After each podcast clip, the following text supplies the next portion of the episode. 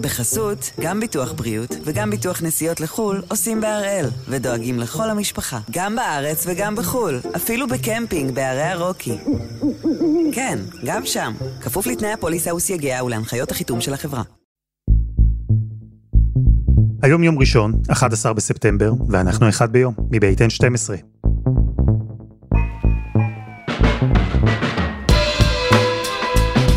אני אלעד שמחיוף, ואנחנו כאן כדי להבין טוב יותר מה קורה סביבנו, סיפור אחד ביום, כל יום.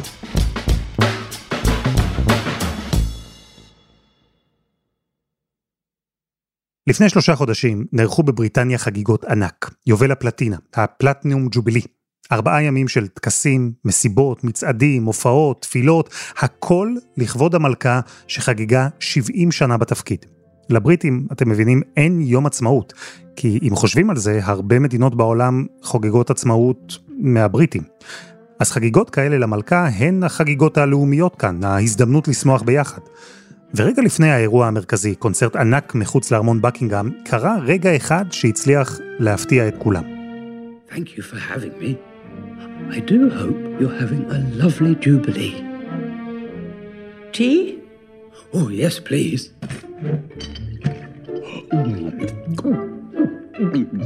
אני מניח שאתם כבר מכירים את הקטע הזה, אם לא, רוצו לראות אותו ביוטיוב. מככב בו הדוב פדינגטון, מאז אלף תשע מאות חמישים ושמונה, סמל בריטי בינלאומי, כמו ג'יימס בונד, הביג בן או האוטובוסים האדומים של לונדון. אבל קחו את כולם ביחד, תוסיפו פיש אנד צ'יפס וגם את הביטלס, כולם ביחד לא משתווים לסמל הבריטי הכי מוכר, הכי מסקרן, הכי חזק, האישה שישבה בסרט מול פדינגטון, ובקישורי משחק מרשימים ניהלה איתו דיאלוג מקסים. Perhaps you would like a marmalade sandwich. I always keep one for emergencies. So do I. I keep mine in here. המלכה הוציאה את הסנדוויץ' מרמלדה מהתיק שלה, זה שבמשך עשרות שנים אנשים בכל העולם מנסים להבין מה בדיוק היא מחזיקה בו. ההמונים בסרט הקצר הזה כבר הריעו מחוץ לחלון. The party is about to start, Your Majesty. פדינגטון הסיר את הכובע האדום. Happy Jubilee, man. ואז הוסיף ארבע מילים שמבטאות את מה שמיליוני בריטים, ולא רק בריטים, מרגישים. את הדבר היחיד שאפשר או שנותר לומר אחרי שבעים שנה. And thank you for everything. That's very kind. אז הפעם אנחנו עם חייה ומותה של המלכה אליזבת השנייה.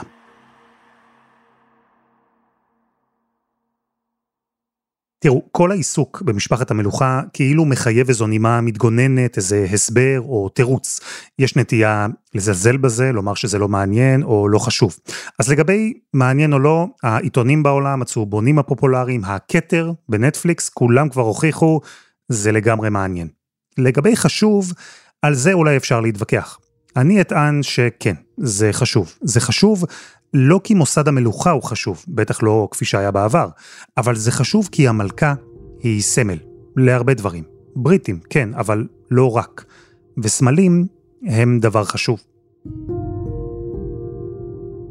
המלכה אליזבת כנראה נועדה להיות מלכה. אפשר לקרוא לזה אולי גורל, כי המציאות הובילה אותה לשם כאילו בכוח. קחו את סבא שלה לדוגמה, המלך ג'ורג' החמישי, הוא בכלל לא היה אמור להיות מלך. היה לו אח גדול, הנסיך אלברט ויקטור, אבל הנסיך אלברט מת בגיל צעיר וסלל את הדרך לכהונה של ג'ורג' החמישי.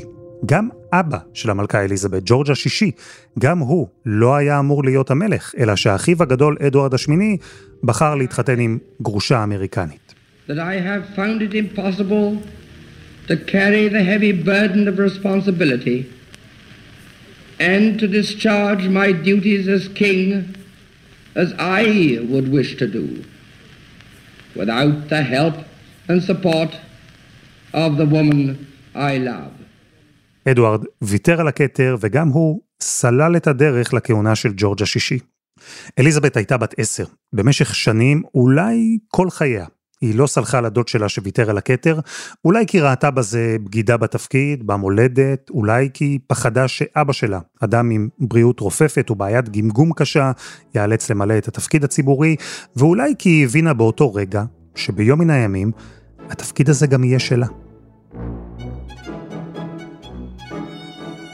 אליזבת לא הייתה מלכה טבעית, היא לא רצתה בזה, אבל לכתר יש תכונה כזו. לפעמים הוא עושה את הדרך דווקא לראש שלא ממש מתאים לו.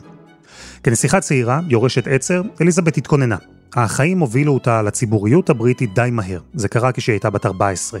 הממלכה הופצצה על ידי הנאצים, אליזבת ואחותה מרגרט הוברחו יחד עם רבבות ילדים מלונדון, והנסיכה נקראה לשאת נאום רדיו ראשון אליהם, לילדים, בשעת הילדים של ה-בי בי סי. In wishing you all good evening, I feel that I am speaking to friends and companions who have shared with my sister and myself many a happy children's hour. Thousands of you in this country have had to leave your homes and be separated from your fathers and mothers. My sister Margaret Rose and I feel so much for you, as we know from experience what it means to be away from those we love most of all. ארבע שנים אחר כך המלחמה עוד השתוללה באירופה, ואליזבת בת ה-שמונה עשרה התנדבה לצבא, כנהגת ומכונאית, כמו חלק מאבותיה לפניה, וגם ילדיה ונכדיה אחריה. הנסיכה הצעירה הבינה ששירות צבאי הוא רק חלק מהתרומה שבן מלוכה מחויב למולדת שלו. ביום ההולדת ה-עשרים ואחת שלה, בזמן ביקור רשמי בדרום אפריקה, נשאה הנסיכה נאום שבו הבטחה שתלווה אותה מאז ועד היום האחרון. I should like to make that dedication now. It is very simple. I declare before you all that my whole life, whether it be long or short, shall be devoted to your service and to the service of our great imperial family to which we all belong. ברגע הזה, יורשת העצר נשבעה להקדיש את חייה, בין אם יהיו קצרים או ארוכים, לטובת השירות של בני עמה וכלל האומות החברות בחבר העמים הבריטי. שורת מדינות ששמרו אמונים לכתר גם אחרי שנפלה האימפריה הבריטית. כל מה שעשתה אליזבת מהרגע הזה ואילך היה, גם בטוב וגם ברע, כדי לשמור על הכתר, לשמור על מקומה של משפחת המלוכה, להמשיך ולשרת. באותו נאום אמרה הנסיכה אליזבת שלא תוכל למלא את התפקידים שלה לבד. והיא באמת לא הייתה לבד. מסביבה כבר התגבשה כברת מצומצמת של אנשים שמולם הייתה יכולה להיות עצמה. לא נסיכה, לא יורשת עצר, אפילו לא מלכה, אלא אליזבת, או ליליבט. היה שם את אבא, המלך, הוא היה החונך והדמות לחיקוי, אמא, המלכה האם, דומיננטית מאוד, מרגרט, אחותה, חברה טובה למרות עליות ומורדות, צ'רצ'יל, ראש הממשלה, ימלא בעצמו דמות אב, אבל השותף הקרוב ביותר, זה שליווה את אליזבת שבעים שנה היה אדם אחר. נסיך יווני עם שורשים גרמנים, בן לאישה שהיא חסידת אומות עולם, ואח לאחיות שהתחתנו עם פעילים נאצים. אדם שבגש בה כשהיה בן שמונה עשרה, היא בת שלוש עשרה בלבד, אהבת חייה, מהרגע הראשון. Elizabeth Alexandra Mary, wilt thou have this man to thy wedded husband, to live together after God's ordinance, in the holy estate of matrimony, wilt thou obey him and serve him, love, honor, and keep him, in sickness and in health, and forsaking all other, keep thee only unto him, so long as ye both shall live. Blessed be the God. פיליפ לא היה דמות אהובה במשפחה, אבל אליזבת התעקשה. כשהם התחתנו ב-אלף תשע מאות ארבעים ושבע, עת שבריטניה כולה ניערה את אבק מלחמת העולם השנייה, הייתה זו, במילים של צ'רצ'יל, כאלומת אור בוהקת באפלה. גם כאן היו עליות ומורדות, בכל זאת לא קל לחיות לצד, או ליתר דיוק מאחורי האישה המוכרת בעולם, ושם הוא היה. גם ב-אלף תשע מאות חמישים ושתיים, צעד אחד מאחוריה, כשאליזבת עלתה לחדר המלון בקניה כנסיכה, וירדה ממנו כמלכה. This is London. It is with the greatest sorrow that we make the following announcement. It was announced from Sandringham at ten forty-five today, February the sixth, nineteen fifty-two, that the king, who retired to rest last night in his usual health, passed peacefully away in his sleep early this morning. The heart of the nation stops. The flags lower in tribute, over the Mother of Parliaments, high over Big Ben. The flag is low as the news spreads. The king is dead. The king, our king, is no more with us. מלונדון הגיע הקוד הייד פארק קורנר, כלומר, המלך מת, תחי המלכה החדשה. לא הרבה זמן לפני שהמלכה נולדה, הוצג בלונדון מכשיר שבדיעבד יהפוך לטלוויזיה הראשונה. שני הדברים קשורים זה בזה. אליזבת הפכה למלכה בעידן חדש, עידן אחר, עידן של טלוויזיות, עידן שבו בריטניה היא כבר לא אימפריה ששולטת בעולם, עידן שבו המלכה או המלוכה היא כבר לא מה שהייתה פעם. טקס ההכתרה של אליזבת שודר בפעם הראשונה בטלוויזיה בשידור ישיר. מיליוני אנשים היו יכולים בפעם הראשונה כאילו להיות שם איתה, לראות בעיניים את מה שעד אז הופיע רק בציורים במוזיאון. The climax of the ceremony has arrived when the archbishop gently sets this splendid emblem on the queen's head.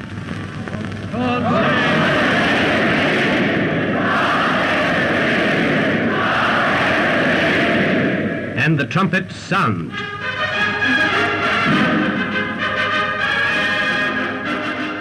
ב-אלף תשע מאות חמישים ושבע המלכה נשאה בפעם הראשונה את נאום חג המולד המסורתי לא רק ברדיו אלא גם בטלוויזיה. היא היטיבה לבטא איך היא רואה את התפקיד שלה במציאות המשתנה. Today things are very different. I cannot lead you into battle. I do not give you laws or administer justice. But I can do something else. I can give you my heart and my devotion to these old islands and to all the peoples of our brotherhood of nations. כן, לא הוביל אתכם לקרב, לא אעשה חוק או משפט, אבל אתן לכם משהו אחר, היא אמרה, את הלב ואת המסירות שלי. אליזבת רצתה להיות המלכה של העם, היא רצתה להיות קרובה לעם, נגישה לעם, חלק ממנו, והטכנולוגיה לראשונה אפשרה לה לעשות את זה. אבל כן, זה לא תמיד עבד. בשנת אלף תשע מאות שישים ותשע לדוגמה, משפחת המלוכה אפשרה ל-בי בי סי לצלם סרט דוקומנטרי, ללוות אותם בחיי היום יום. המטרה הייתה להראות שמשפחת המלוכה היא, ובכן, משפחה, כמו כולם. מאות מיליונים צפו בסרט הזה, לא כולם הרגישו ככה. משפחה שמבלה בטירות נופש, בארמונות ומוקפת במשרתים, לא בדיוק משפחה ממוצעת. יותר מזה, סר דיוויד אטנברו, שהיה מנהל ב-בי בי סי בזמנו, אמר שהסרט הזה יכול להרוג את מוסד המלוכה, מוסד שלדבריו חייב לענות ממעט מסתורין, אסור לחשוף יותר מדי. המלכה אגב, הורתה אחר כך לגנוז את הסרט, ובמשך שנים הוא נשאר קבור בכספות של ה-בי בי סי. אבל המגמה הזו כבר הייתה ברורה. בעידן האליזבתני, הטרנספורמציה הזו תושלם במלואה. זו שתהפוך את המלכה ואת הצאצאים שלה מרויאלטי לסלבריטי.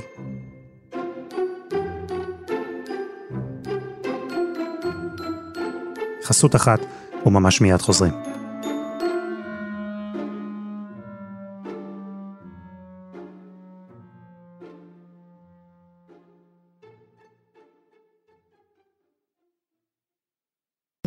בחסות, גם ביטוח בריאות וגם ביטוח נסיעות לחול עושים בהראל ודואגים לכל המשפחה, גם בארץ וגם בחול, אפילו בקמפינג בערי הרוקי. כן, גם שם, כפוף לתנאי הפוליסה וסייגיה ולהנחיות החיתום של החברה. אנחנו עם חייה ומותה של המלכה אליזבת, שבגיל תשעים ושש הלכה בשבוע שעבר לעולמה. ואני רוצה לספר לכם סיפור שעלה כאן בבריטניה בעבר, אנקדוטה כזו. זה קרה ב-אלף תשע מאות ושישים. המלכה השתתפה באירוע רשמי עם מדאם איבון דה גול, אשתו של שר דה גול, מנהיג צרפת המהולל. אחד הנוכחים שאל את דה גול למה היא הכי מצפה לקראת היציאה שלה לגמלאות, והיא לא הצטיינה באנגלית, חשבה קצת וענתה אפינס. שתיקה מביכה, שררה בחדר, כל הנוכחים העדימו ותהו אם באמת אמרה הרגע פינס. ראשונה להתעשת הייתה המלכה, היא מיד צחקה ותקנה, אה, happiness.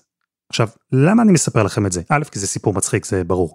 אבל יותר מזה, כי המלכה הבינה שהתרומה הגדולה שלה יכולה להיות בדיוק במקומות האלה, מה שנקרא הסופט פאוור, הכוח הרך, המקומות שאליהם הפוליטיקאים לא יכולים להגיע. היא שימשה גם כזרוע הארוכה של הממשלה הבריטית, הנציגה המיוחדת שנשלחת לטפל באגוזים הקשים. האישה שבעזרת הערכה הגדולה אליה, אחר כך גם ניסיון החיים שלה, יכולה להניע תהליכים, להגיד את מה שאחרים לא יכולים, לעשות את מה שאחרים לא יכולים.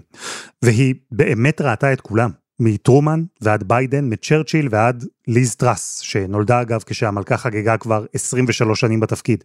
עם כולם היא הסתדרה, כולם העריכו אותה, אהבו אותה, כולם ראו בה מקור השראה, והיא תמיד שמרה על הניטרליות הפוליטית. כמעט תמיד. כי הייתה אישה אחת, שאיתה מערכת היחסים של המלכה הפכה למורכבת הרבה יותר. למלכה, או למלך הבריטים, אמנם אין היום הרבה סמכויות מעשיות, אבל יש המון סמכויות סמליות. המלכה ממנה למשל את ראש הממשלה, שמרכיב ממשלה בשמה. היא יכולה להכריז מלחמה על מדינה אחרת, באופן תיאורטי לפחות. היא חותמת על כל החוקים. בפרלמנט יש שרביט מלכותי, הוא מונח שם תמיד, הוא מזכיר שכל מה שקורה בפרלמנט הוא בשם המלכה. אם השרביט נלקח, הדיון הופך ללא חוקי. היו אגב חברי פרלמנט שבמחאה על חוקים או דיונים ניסו להוציא את השרביט כדי לבטל אותם, זה קרה לא פעם. ובמסגרת התפקיד של המלכה, היא קיבלה בכל יום את מה שנקרא הקופסאות האדומות, יש בהם תדרוכים. ובכל שבוע, פעם בשבוע, היא נפגשה לשיחה אישית ופרטית עם ראש הממשלה שלה, שבשיחה הזו היא רשאית בעיקר לייעץ.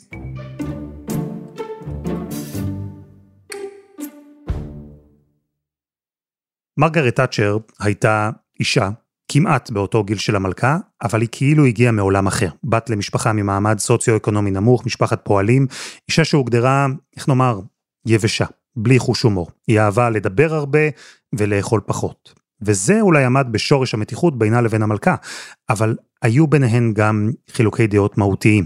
בעיקר היחס של תאצ'ר לדרום אפריקה, העובדה שהיא לא התנגדה לשלטון האפרטהייד שם. דרום אפריקה היא חלק מחבר העמים הבריטי, והיו מי שחששו שתאצ'ר פועלת למעשה לפירוק המיזם הזה שאליזבת נשבעה להגן עליו כל חייה. המתח בין שתיהן גבר כשלעיתונות הודלף ציטוט שלפיו המלכה חושבת שתאצ'ר נוהגת באופן לא מתחשב, מפלג ולעומתי. הארמון יחיש, העיתון דבק בגרסה שלו, והמלכה נאלצה להתנצל בפני תאצ'ר באופן אישי. עד היום אגב, יש מי שבטוח שהמלכה ידעה ואישרה את הפרסום הזה, שנחשב להתערבות הפוליטית הכי בוטה שלה אי פעם. אחר כך, לפחות ככה נטען, המלכה כבר עשתה את זה בעדינות יותר. כמו למשל הפעם ההיא שהיא חפשה כובע שנראה כמו דגל האיחוד האירופי, כשברקע במדינה התקיימו הדיונים על הברקזיט, או כשענדה סיכה, שקיבלה במתנה מבני הזוג אובמה, בזמן הביקור הממלכתי שערך בלונדון הנשיא טראמפ. שנות ה-שמונים הייתה תקופה של מתיחות בבריטניה, של רפורמות, של משברים כלכליים, תקופה שבה רבים תהו אם יש בכלל צורך, אם יש הצדקה, אם יש היגיון במשפחת המלוכה. הפופולריות של המלכה ירדה, והיה נדמה שצריך נס כדי להציל את המוסד. והנס הזה הגיע. הכיס. which receives a roar of approval from the crowd, who called the couple back and back again onto the balcony. It's hard to argue with half a million people who know what they want.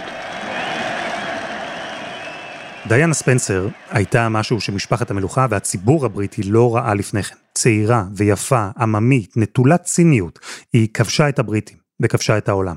העבודה שלה הייתה פחות פשוטה, בתוך משפחת המלוכה. החתונה המלכותית משכה מאות מיליוני צופים, היא נראתה כמו סיפור אגדה. משפחת המלוכה הבריטית הפכה פתאום ליחידה בעולם שיכולה לייצר סיפורי אגדה כאלה. אלא שהיום אנחנו כבר יודעים, מאחורי הפסדה המציאות הייתה רחוקה מאוד מהאגדות. היחס של צ'ארלס לדיאנה רודף אותו בעצם עד היום, במידה רבה גם המלכה.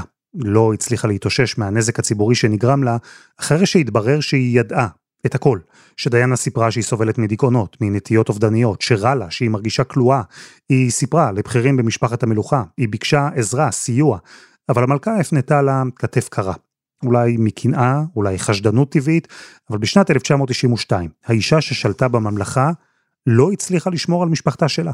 הנסיכה אן התגרשה, הנסיך אנדרו התגרש, טירת ווינזור האהובה עליה נשרפה, והנישואים של צ'ארלס ודיאנה התפרקו. המלכה אמרה שזו התקופה הנוראית בחייה. אלף תשע מאות תשעים ושתיים is not a year on which I shall look back with undiluted pleasure. In the words of one of my more sympathetic correspondents, it has turned out to be an annus horribilis. כל זה רק הלך והחמיר, ככל שהרפש בין דיאנה לצ'ארלס הפך לפומבי. ובשנת אלף תשע מאות תשעים ושבע, בלילה של שלושים ואחד באוגוסט, הנסיכה דיאנה איבדה את חייה. We have reports from Paris that Diana, Princess of Wales, has been killed in a car accident and that her partner, Dodi Fayed, has also been killed. They were apparently being pursued by paparazzi on two motorcycles.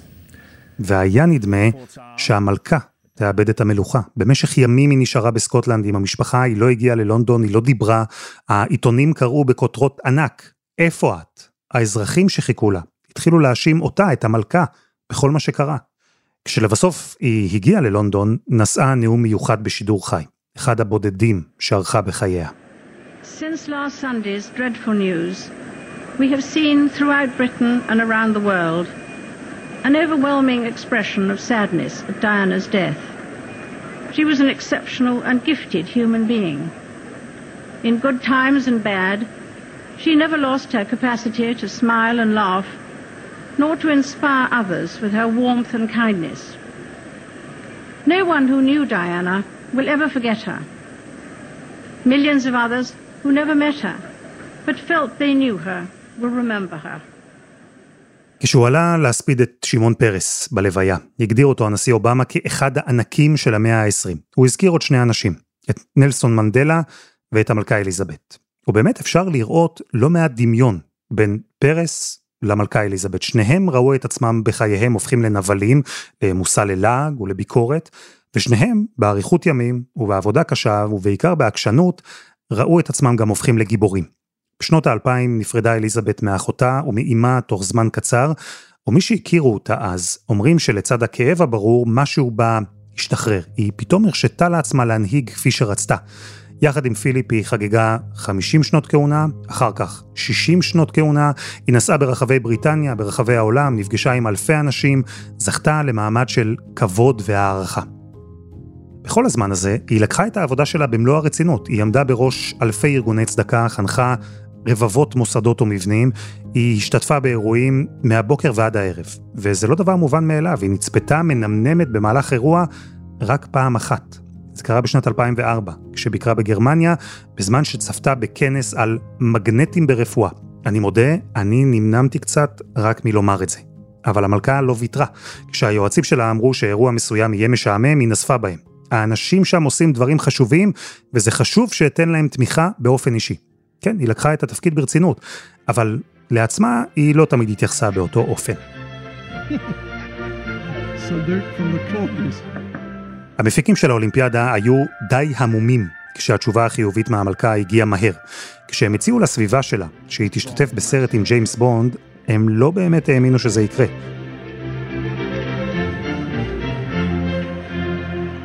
למלכה אבל כן הייתה דרישה אחת, לשנות את השורה שלה בסרט. במקום ערב טוב ג'יימס, כמו שהיה כתוב במקור, המלכה ביקשה לומר ערב טוב מר בונד. זה יישמע יותר אמין, ככה היא אמרה. Good evening, Mister Bond. Good evening, Your Majesty. ובכלל, חוש ההומור של המלכה הפך לסוג של סימן היכר. למשל, הפעם ההיא שהיא הלכה לטיול רגלי בסקוטלנד עם שומר הראש שלה. הם פגשו תיירים אמריקאים ששמעו שהמלכה נוהגת להסתובב באזור. אז הם שאלו את האישה המבוגרת עם המטפחת על הראש אם היא אי פעם פגשה אותה. אני?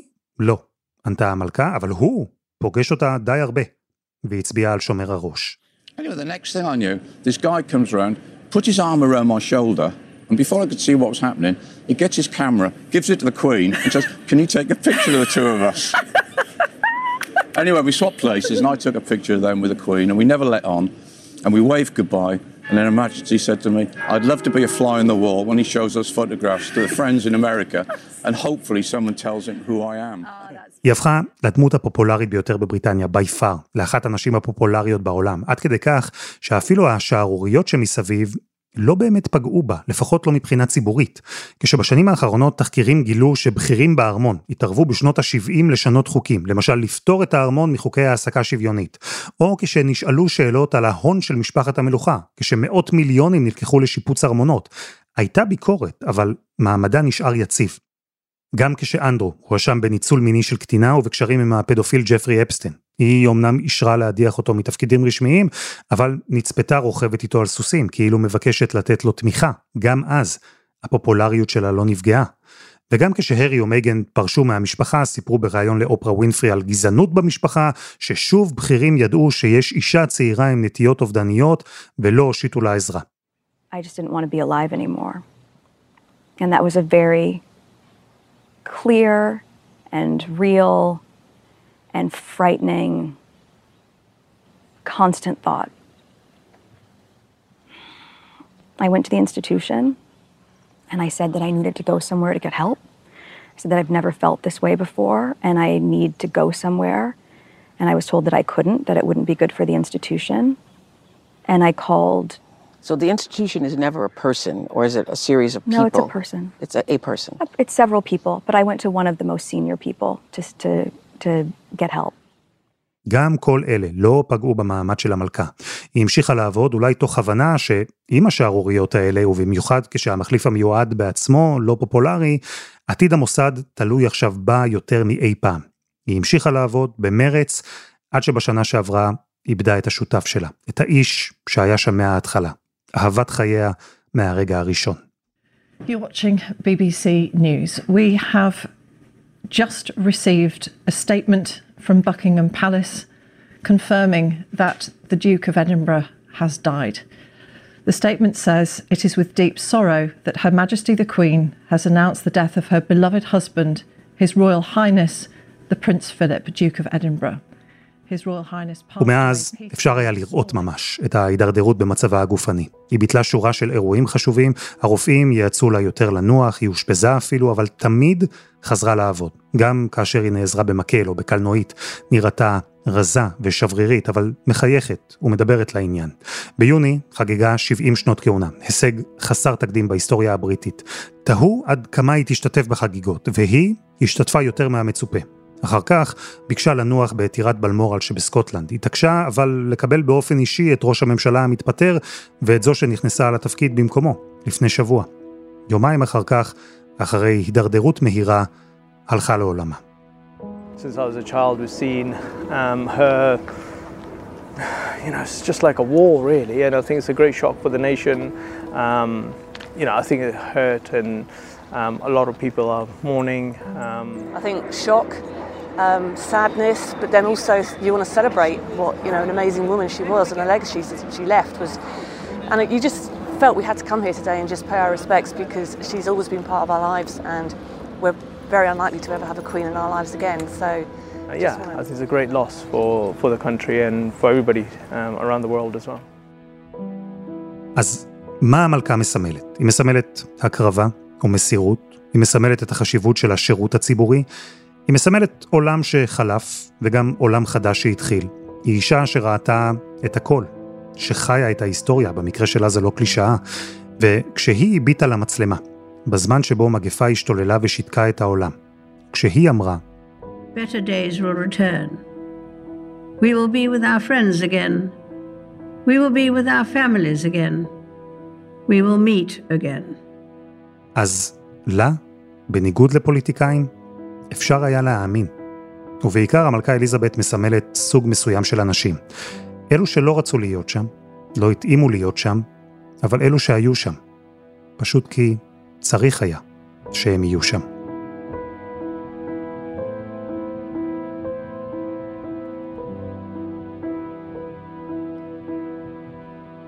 וזה היה אחד ביום, של N שתים עשרה. אנחנו גם בפייסבוק חפשו אחד ביום הפודקאסט היומי.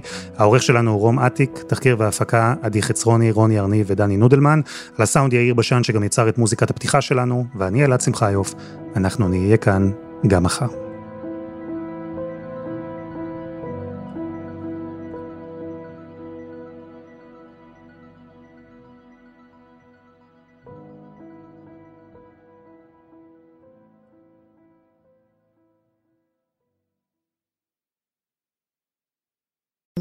בחסות, גם ביטוח בריאות וגם ביטוח נסיעות לחול עושים בהראל ודואגים לכל המשפחה, גם בארץ וגם בחול, אפילו בקמפינג בערי הרוקי. כן, גם שם, כפוף לתנאי הפוליסה וסייגיה ולהנחיות החיתום של החברה.